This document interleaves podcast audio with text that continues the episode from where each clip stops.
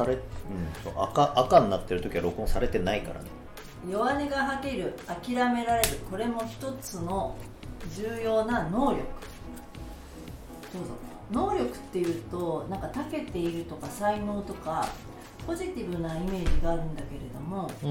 あのその弱音が吐けるとか、うん。あー諦められるっていうのは、うん。どっちかっていうとなんか弱いイコール悪いことうんに聞こえるのよ。聞こえるの？今の。日本。はい。今の日本？はいって。今の日本ではね。あの、まあ、まあ教育の中にいるとうん。弱音を吐いちゃダメだとか、うん。諦めたらそこで終わりだみたいなセリフもあるととね、うん。そういう時もあるかもしれないけれどもうん。うーん逆にそれができるということの方が強いんじゃないかっていうことはいつも私が話していて、うん。はい、それについてどうぞ。それについてどうぞ。は？何が？いつも私が話してることは何なんですか？だから。え話してる私。え？弱音がはっきり何どうぞ。だ 意味がわかんねえんだってその。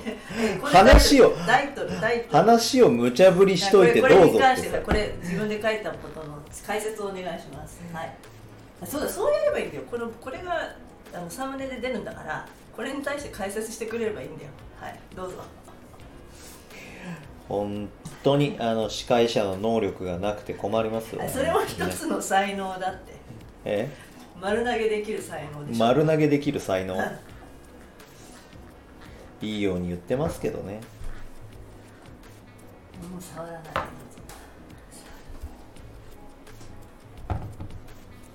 だから弱音が吐けるとかそのうん諦められる、うん、諦めるの語源は知ってます？諦めるの語源。明らかにする。うん、そうですね。明らかにするっていうところから、まあ、来てると言われている、まあ、一説によると。ということはえ明らかにするってことなんでその明らかにするってどういうことかっていうとはっきり区別をつけるってことですよ。要するに。だから例えば僕は身長が小さいですとで身長が小さいやつがでっかいやつと同じようなことをスポーツならやろうと思ったってまあ無理なわけですよ。だってちっちゃいんだから。うーん。で、えーまあ、人間は一人で生きてるわけじゃないので、その、一人でできることの限界っていうのもあるわけですよ。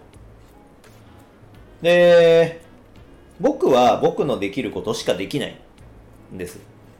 うんと、これはもう、まあ、言いようによっては諦めてるし弱音を吐いてるわけですよ。だけど、これがはっきりと分かっていること。例えば僕はこうやって喋ることができます。だけど、SNS はやれません。だし、えー、なんですか、こう、一人喋り。質問をされないと喋らないわけですよ。質問されないと脳みそが動かないので、誰か質問してくれる人がいて初めて成立するわけですね。で、SNS を頑張ってやるっていうことに関してはもうとっくに諦めてるのでやらないし、えーそれをこうやって SNS できませんって言えるこれも一つの強さですから